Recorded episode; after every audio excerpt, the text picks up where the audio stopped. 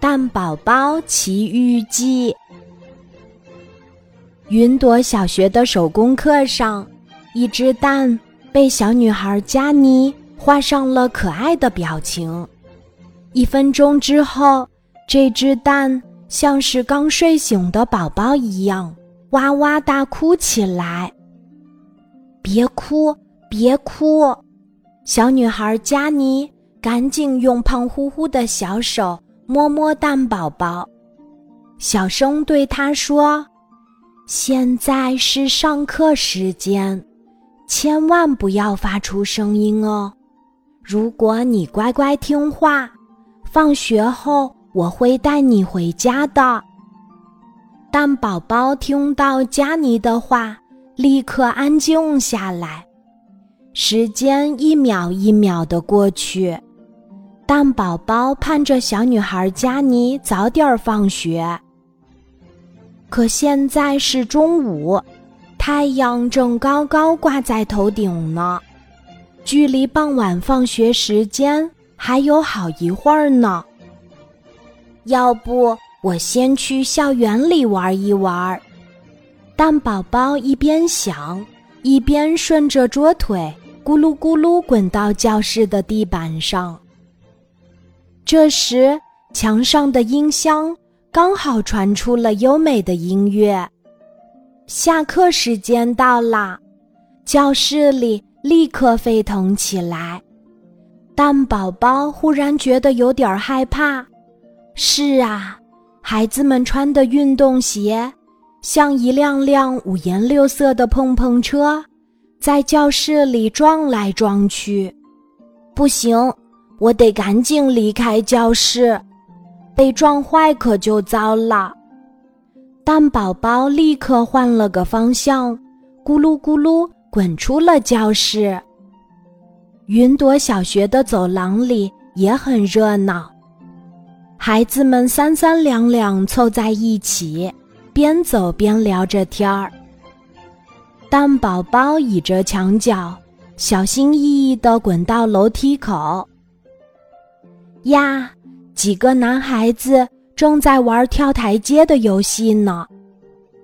蛋宝宝自言自语地说：“我现在从楼梯这里滚下去也非常危险，万一被跳台阶的小朋友一脚踩扁，那可就太不幸了。我得想想别的办法。”这时，一阵风吹来。一只竹蜻蜓飞到了蛋宝宝的身旁。蛋宝宝，别愣着了，快过来帮忙！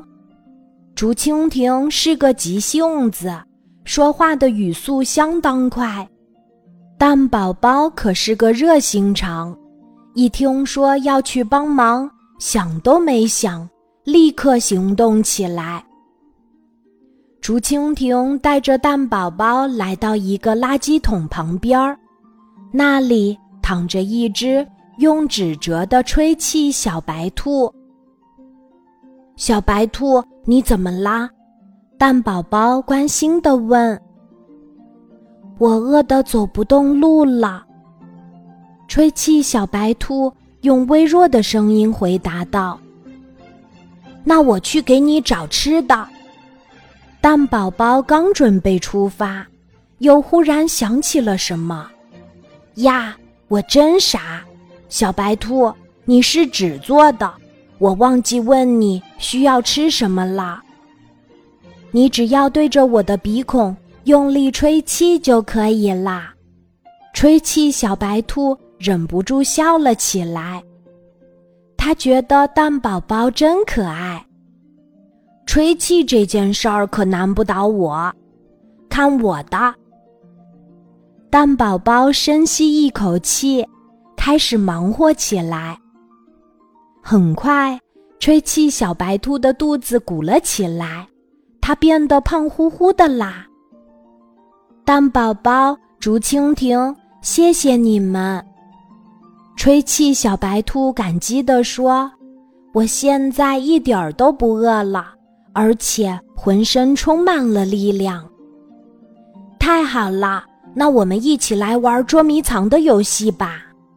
蛋宝宝提议：“好啊！”竹蜻蜓和吹气小兔都很赞同。不如也带上我吧。垃圾桶里忽然钻出了一只大红色的小老虎。啊，老虎！